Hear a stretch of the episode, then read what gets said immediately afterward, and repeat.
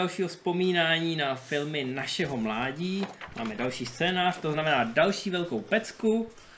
Mám tady hlada. Zdar a zdar. Já myslím, že nic nebrání tomu, aby jsme začali. Dneska máme snímek 48 hodin. To není prequel 96 hodin s Liamem Neesonem. Ani sequel 24 hodin s Kieferem Sutherlandem. Ani je něco, co by mělo něco společného s 48 hodin v Paříži, což je film s Harrisonem Fordem, kdy hledá v Paříži svoji manželku. To se v originále jmenoval Frantic, ale čeští překladatelé to chtěli nějakým způsobem propojit. Takže nenechte se zmást. Tohle je film, který je obecně považovaný některými za takového praotce buddy movies, to znamená takových těch filmů, kde se dají dva týpci dohromady a jdou vyšetřovat nějaký zločin.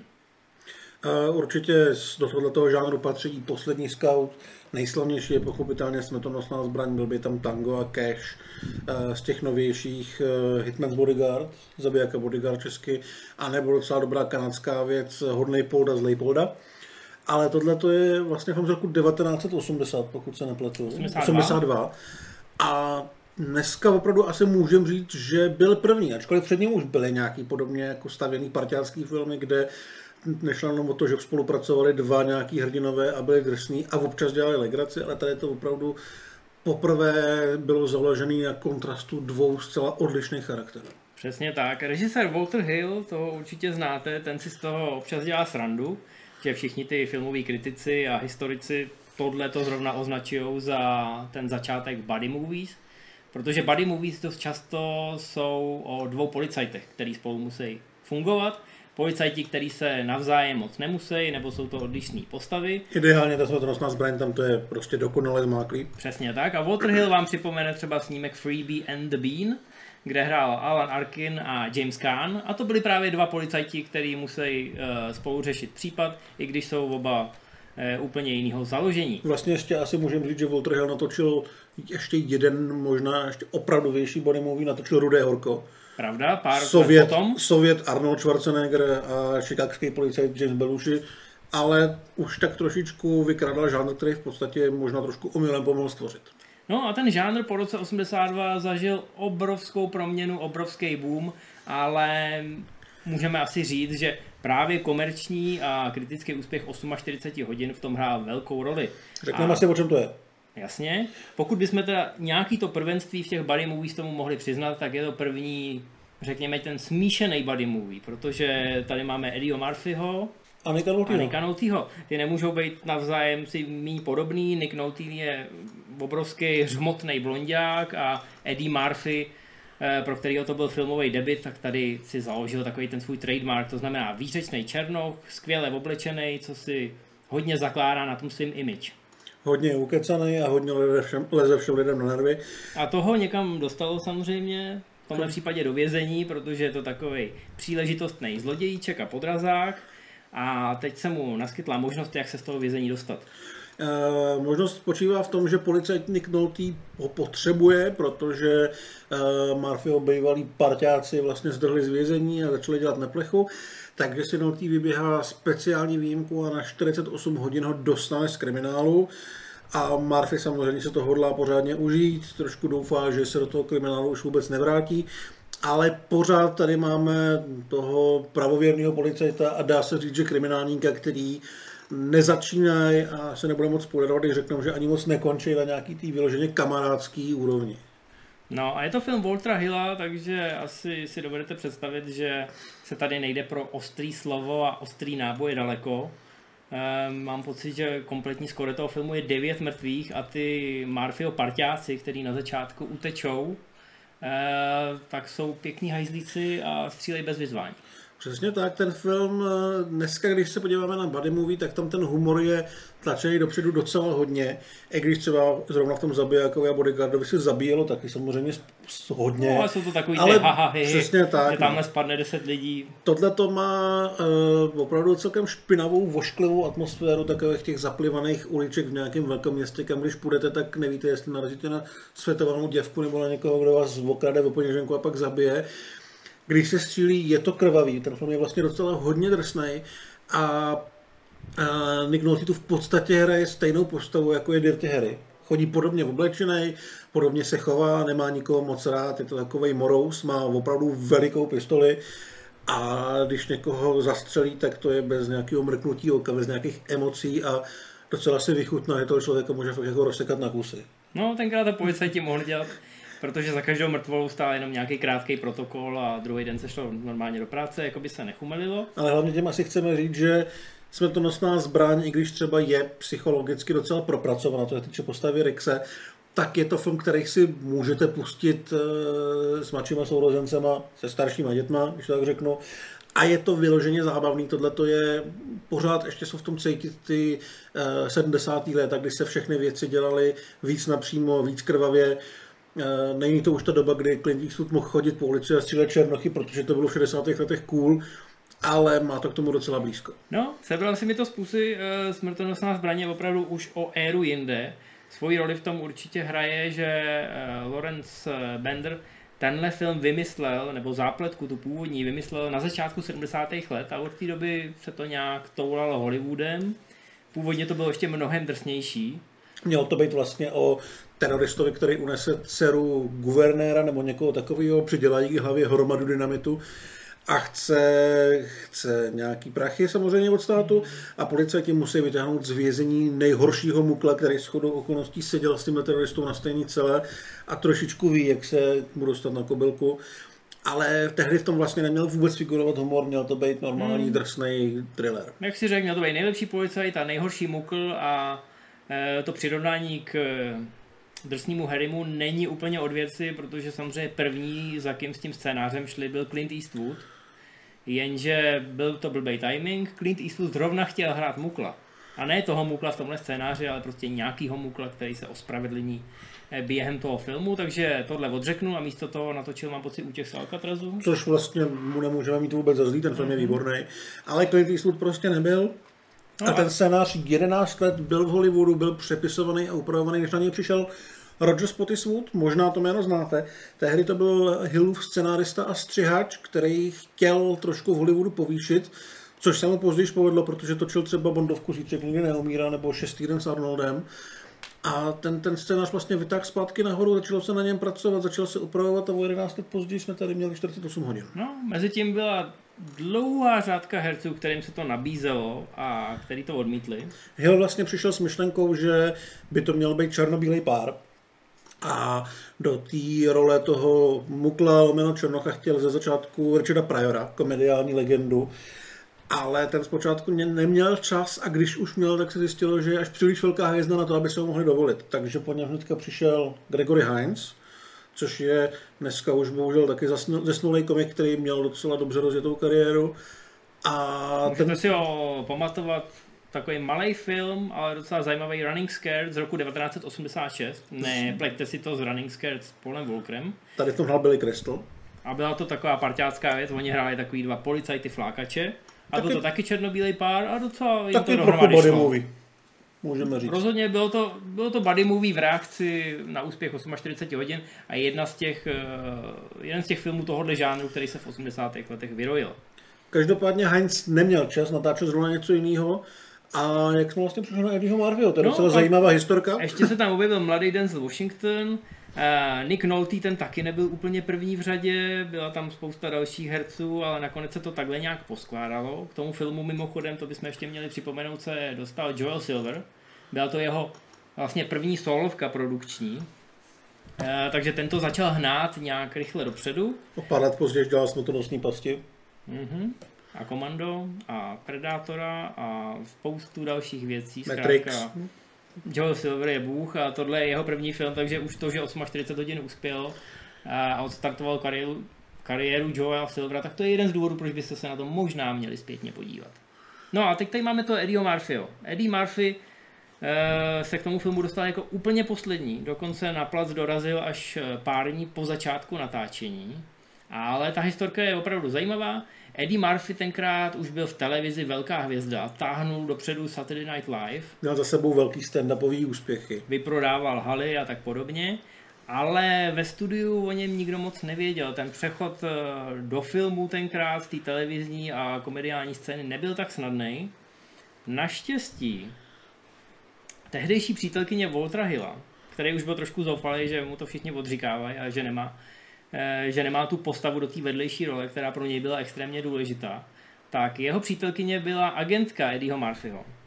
A řekla Hillovi, hele, já tady mám takového docela sympatického černožského mladíka, já ti tady pošlu eh, já ti tady pošlu záznam, teď už nevím, jestli to byl stand-up, nebo že, jestli ho upozornila na Saturday Night Live, ať se na to podívá a Hilla to okamžitě přesvědčilo. Ve studiu teda za, musel za Marfil trošku lobovat, protože kravaťáci absolutně netušili, co to je za osobu a trošku měli pocit, že to bude risk obsadit někoho úplně neznámého, protože Nick Nolte tenkrát nebyl blockbusterová hvězda. On hrál v takových těch vážně míněných filmech, byl to herec, měl rejstřík a měl na to, bych řekl, docela ksicht a hmm. jako postavu. Okamžitě jste si ho dokázali identifikovat jako policajta. Ale v té vedlejší roli ten Murphy to byl velký otazník. Ale jak se nakonec ukázalo, tak tenhle debit eh, byl jeden z nejvýraznějších za celou tu dekádu a Murphy dokonce za tu roli dostal nominaci na Zlatý globus. Přesně tak. Ten film samozřejmě nestojí na tom, eh, co byste asi, nebo ne, samozřejmě nestojí na tom, co byste asi čekali, že Murphy dělá za každou cenu legraci, protože Hill nechtěl natočit film, ve kterém by byl komik, který by dělal komediální věci ale chtěl to vyloženě postavit na síle těch charakterů. Nechával herce hodně často improvizovat a Eddie Murphy pochopitelně je strašně vtipný, je strašně legrační, ale nehraje tam postavu člověka, který má mít na starost humor. Ta postava je trošku složitější, stejně jako ten Nolte, mnohem víc to mezi nimi funguje a tam právě vzniká ta, ta badechemie. Není to jako, že vedle sebe se dal seriózní herec Nolte a legrační pan z televize Murphy a něco z toho vyleze Walter Hill opravdu hodně tlačil do toho, aby hráli jeden na druhýho a mm, výsledkem byl film, který v podstatě přepsal dějiny žánru, respektive vymyslel nový subžánr. No, ono tam bylo hodně scénáristů toho filmu a hodně se říká, že se to přepisovalo každý den na place. Eh, Murphy hodně improvizoval, dokonce i Nolte improvizoval, protože hrál na toho Murphyho. Walter Hill jim dal spoustu prostoru v tom, že když se najednou něco vymyslelo v nějaké scéně a ten dialog se začal ubírat trošku jiným směrem, eh, tak on prostě ty herce nechal na sebe reagovat a naštěstí pro něj Murphy měl spoustu zkušeností ze Saturday Night Live a z těch stand-upů, že dokázal se chytit nějaký myšlenky nebo nějaký věty a rozvinout jí dalších pět minut, aniž by potřeboval nějakou pauzu nebo pomoc. A ty jejich povahy, i herecký, naštěstí byly tak daleko od sebe, že ta chemie se tam vyráběla organicky. Jestli jste viděli Noltýho v některých jeho dalších filmech, tak pro něj je ta poloha takového toho zasmušilého, drsného týpka v podstatě přirozená. A Murphy to v každý v každém tom momentě, v každé té scéně to nabourává, takže mu leze na nervy. Oni se v podstatě jako mají, eh, jako aby se nemohli vystát. Takže to je ten přirozený status quo toho filmu a jim to jde naprosto přirozeně, aniž by se museli nějak výrazně snažit.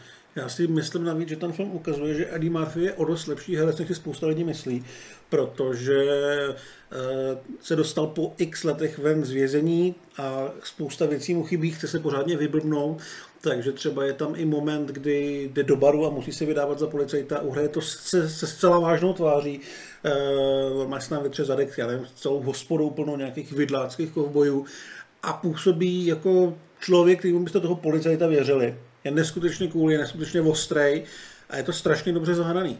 Je tam vlastně řekl jako drsnější než Noty v té své přirozené poloze a je malinko škoda, že potom se víc nesnažil tímhletím směrem herecký, protože na to evidentně měl, ale uh, Pochopitelně tato scéna ve výsledku funguje taky jako humor, protože víte, že ten člověk není takový, jaký se tam tváří na ty, na ty kovboje a zase to šlape jako legrace. Ale prostě ukazuje to, že ten Murphy už tehdy byl obrovský talent a že ho budou čekat velké věci. No, on měl obrovský charisma a ta scéna v baru ukazuje, jak dokáže ovládat ten dav. Přesně jako během toho stand-upu, tak tady on využil tu schopnost improvizace a toho, že dokáže těma lidma manipulovat. On navíc a... ještě říkal, že je velký milovník Bruselí a když hraje s vážným ksichtem, že tomu říká, že to je jeho Bruce Lee face, že vždycky, když se to tváří vážně, tak se to snaží předstírat, že je Bruce Lee. A já myslím, že tady to je hrozně jo. vidět. Jako.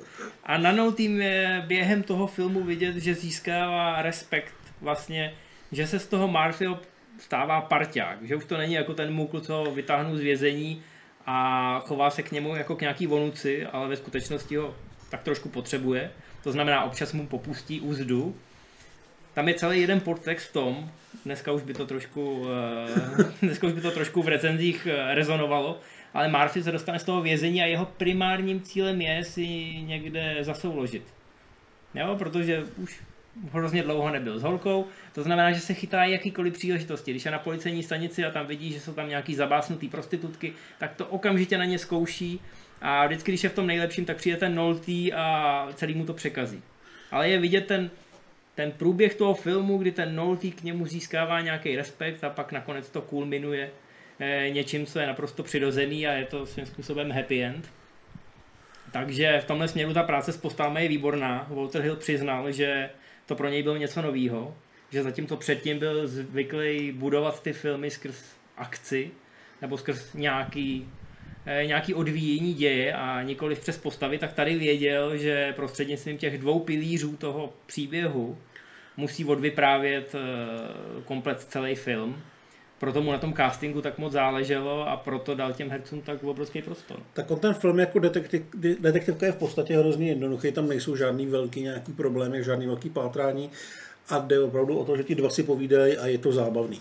Uh, ale přitom si myslím, že tím, jak se tam ještě ozývají ty 70. léta, tak to tu atmosféru detektivky má a strašně moc to vlastně mm, dohání uh, dohání ten fakt, že tam jinak ta detektivka vlastně moc není. Jo. Hmm.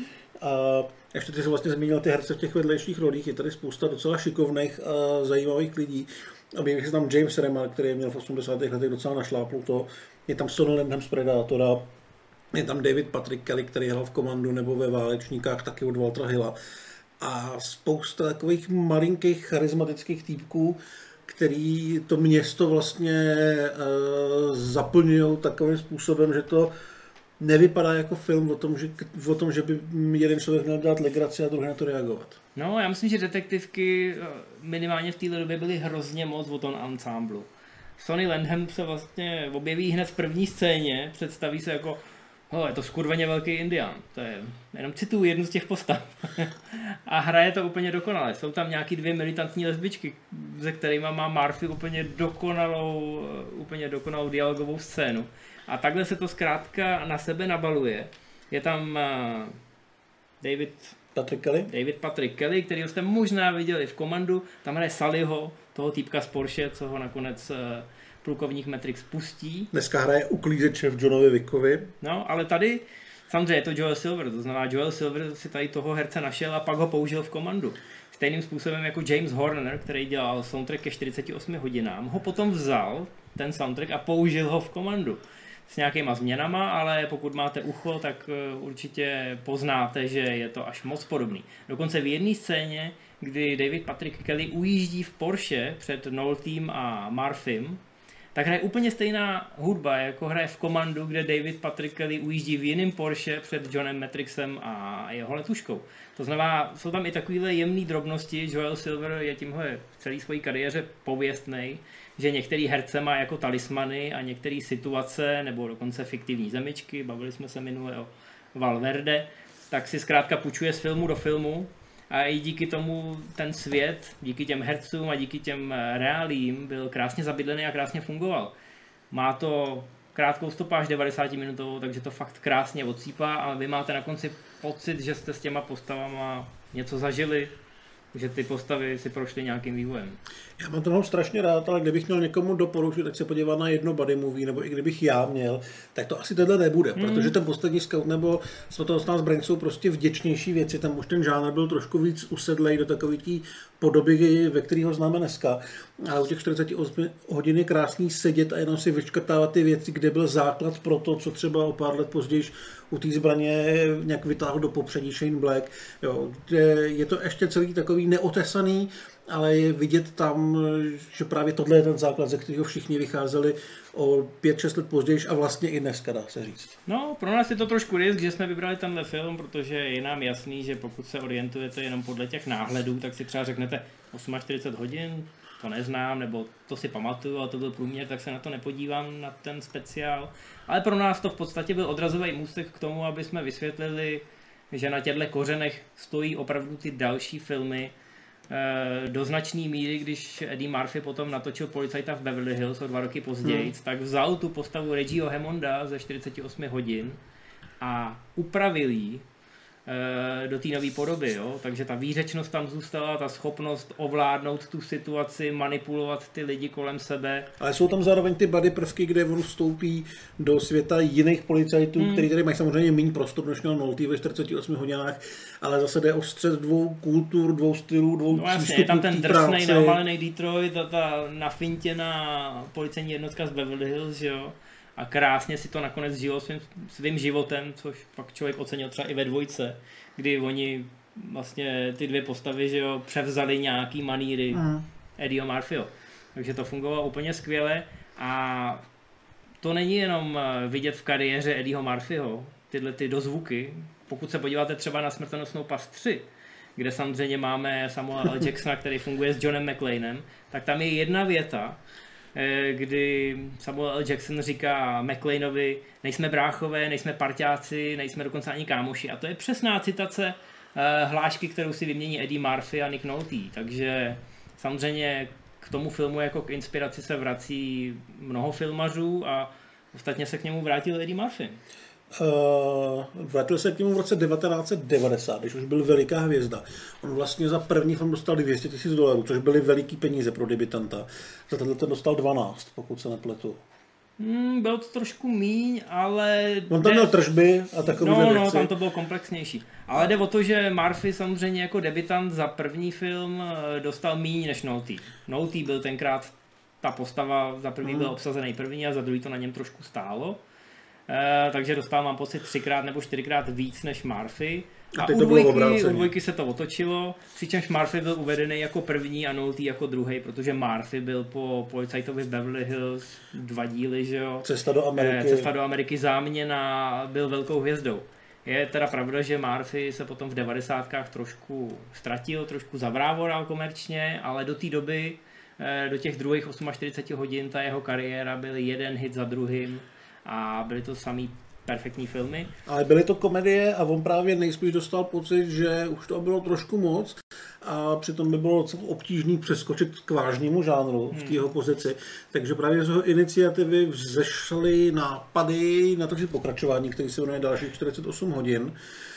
On oslovil Volta Hilla, že on, on přišel dokonce s nápadem jak na tu zápletku, která je teda ve výsledku velmi podobná tomu prvnímu filmu. Hmm. Uh, Nolte do toho taky šel. Hillovi se sporu nechtělo, protože se právě bál, že z toho bude další policajt Beverly Hills, válka One Man Show Eddieho Murphyho, ale ten sám prostě nechtěl. Chtěl se vrátit k filmu, který by byl zemitější a drsnější a víc by stál zase na konfrontaci těch dvou zcela odlišných charakterů. Nechtěl z toho prostě fakt dělat ten další film, který se od něj asi čekal. A já si myslím, že ta dvojka samozřejmě je slabší, ale rozhodně je to zajímavý film. Ale eh, je na ní hlavně krásně vidět, jak za pouhých 8 let se celý ten žánr změnil. Jak hmm. jednička ten žánr vymýšlela, vykopávala ze země a ještě to nestihla úplně očistit, ale od té doby vznikly dvě zbraně, vzniklo Tango a Cash, vzniklo vlastně asi Running Scared, o kterém jsme tady mluvili, hmm.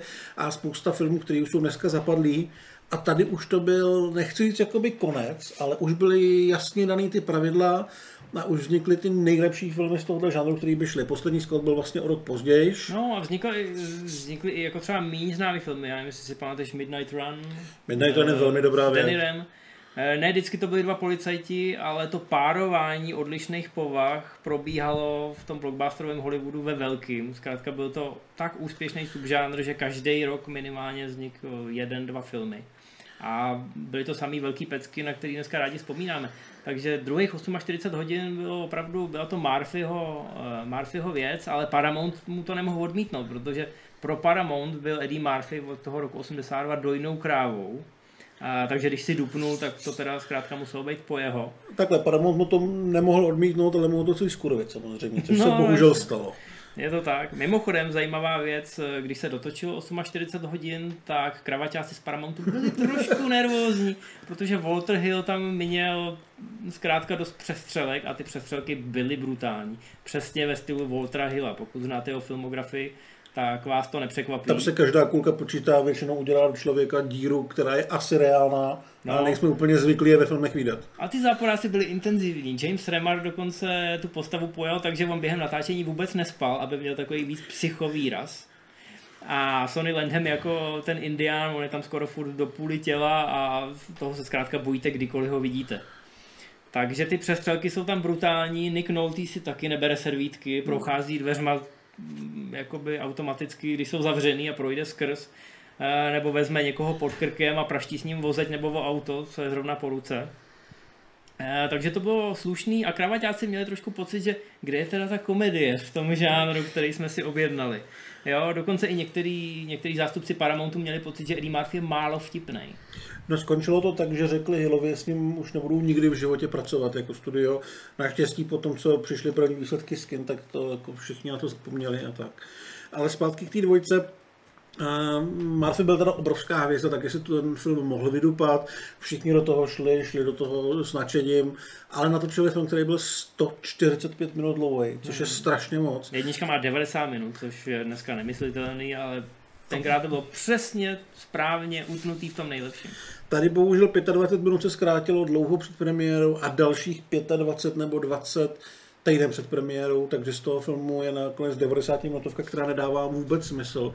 Hmm. Eh, vrátili se postavy, jako byl kapitán policie, který ho vlastně v prvním filmu se zahrál Frank McRae, takový obrovský černoch, který hrál třeba policejního kapitána v eh, posledním akčním hrdinovi. Hmm. Ve dvojci je taky, ale v podstatě jenom projde vzadu.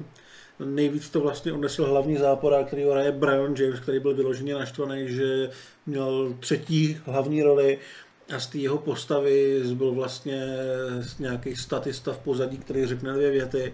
Na tom filmu to je trošku vidět, bohužel, ale furt si myslím, že jako akční komedie solidní obstojí, ale už vlastně nepřináší nic nového. Trošku přináší to, že je zase trošku drsnější, než byly ty jiný body movie. Tehdy už se víc opravdu šlo do té komedie a tady jsme se zase vrátili k tomu Hillovi, který používá ty veliký zbraně, které dělají do lidí veliký díry ale on, nebylo to přijatý dobře zrovna kritikama, byl to docela hit, vidělo to trojnásobek rozpočtu, ale čekalo se víc od Murphyho, takže dalšího dílu jsme se nedočkali. Já si myslím, že to je trošku škoda, protože mě ta dvojka bavila. Hmm. Ale je pravda, že i když jsme se nedočkali dalších 48 hodin, tak ten žánr to nijak nepoškodilo, protože, jak už jsme řekli, ten byl chilej a živej i bez nich. A myslím si, že v 90. letech chytil ještě další dech, protože producenti a studioví zástupci viděli, že to je ideální platforma pro odstartování nějakých nových herců, nových talentů, třeba po boku někoho zkušenějšího. Mm. To znamená, viděli jsme třeba Řeč peněz s Charlie Sheenem a Chrisem Tuckerem. Eh, ve stejný rok, to znamená rok 97, šel do kin eh, Martin Lawrence a Tim Robbins ve filmu Není co ztratit, a vždycky to bylo o tom, že tam byla jedna postava, která byla taková konzervativnější, klidnější a vedle ní byl prostě nějaký ukecaný, většinou třeba zlodějíček nebo někdo z té nižší kasty. No a najednou zjistili, že se navzájem potřebujou. Dostali jsme mizery. Byla z toho výborná komedie a byla z toho eh, výborná věc. Samozřejmě dostali jsme mizery a pak eh, celý zbytek 90. let toho je plný Eh, producenti zjistili, že je to i způsob, jak se dostat do nových... No, na nový trhy. Na nový trhy, přesně tak, představit hvězdy třeba z Ázie, takže jsme dostali křižovatku smrti s Jackie Chanem, která měla obrovský úspěch v Hollywoodu, nevýdaný, a vlastně otevřela Jackie Chanovi cestu k těm blockbusterům, to znamená následovalo jí Shanghai Noon, kde zase zkombinovali Jackie Chana s Owenem Wilsonem, a takovýchhle příkladů bychom našli spoustu a spoustu vlastně dodnes. Je ten žánr, bych řekl, velmi živý, velmi úspěšný a za všechno to děčí těm 48 hodinám. Je trošku škoda, že se na ně zapomíná. Vlastně zároveň je to, je to trochu, trochu logický, protože ta dvojka je stará taky přes 25 let, ale rok zpátky se začalo mluvit o tom, že by se udělal nějaký remake, já si myslím, že tenhle film by to klidně unesl, samozřejmě bude záležet zase na tom, kdo by se do něj obsadil. Je fakt, že Eddie Murphy je teď v takový, eh, když mluvíme o remakeu, tak to je samozřejmě jiná věc, ale kdyby chtěli třeba udělat nějaký volný pokračování. Eddie Murphy si myslím, že je v takovém stádiu kariéry, že tyhle ty rebooty nebo restarty hmm. by ho vyloženě mohly zajímat. I kdyby o policii třeba... to Beverly se mluví 15 let, že jo? No, i kdyby třeba předával žezlo někomu jinému, Jasně. Kdyby tam měl mít nějaký cameo, nějakého starého moukla v tom vězení. Který ho vytáhne mladý policie, který by byl se Noltyho a jedeme znova, že jo? Mm-hmm. Proč ne? Eh, samozřejmě otázka, co z toho bude, ale ten žánr je strašně vděčný. Já si myslím, že se ho jen tak nezbavíme, že to vlastně dělají třeba i, jak jsme říkali, Bonko, Bedkop, dělají to Kanaděni, nemusí to stát moc peněz, stačí dva dobře sehraný herci, trošku chytrý scénář a jednoduchá detektivní zápletka, kde se bude dvakrát střílet a všichni budou spokojení. No, je, je to vděčný, protože můžete posouvat těma šoupátkama, může to být víc do akce, může to být víc do komedie. E, nedávno jsme měli třeba Valberga s Denzem Washingtonem, hmm, Přesně tak, tu Guns. To bylo víc akční, ale zase fungovalo to nějakým způsobem na nějaký bázi. Tam jde potom samozřejmě vždycky o to, jakou chemii mezi těma hvězdama vyrobíte. Měli jsme tu bohužel třeba i kop auto od Kevina Smise s Brucem Willisem, který byl znuděný hmm. úplně nejvíc, ale myslím si, že ta myšlenka úvodní tam rozhodně byla dobrá a každý rok nebo každý dva roky to někdo zkusí a v podstatě já si myslím, že vždycky to vidíme v kinech rádi. No, takže nezapomínejte na 48 hodin, pokud ještě doma vlastníte takovou věc, který se říká televize, máte ji připojenou jakoby k programu, ať už přes UPC nebo skrz koncesionářský poplatky, tak vězte, že občas zrovna 48 hodin eh, reprízujou na takových těch kanálech jako Nova Cinema a tak podobně, tak je to velmi oblíbený artikl. Takže kdybyste to náhodou někde zahlídli, věnujte těch 90 minut 48 hodinám, protože si to určitě zaslouží. A my se s vámi uvidíme zase brzo s nějakou další klasikou. Buď bude slavná, nebo nebude slavná. Každopádně byste na nás měli kliknout, protože my vám vždycky vysvětlíme, proč jsme zvolili zrovna ten film. A myslím si, že nebudete litovat té půl hodinky, kterou s náma strávíte tímhle ohlížením. Takže tak. se těšíme a zase příště na viděnou. Čau. Čau.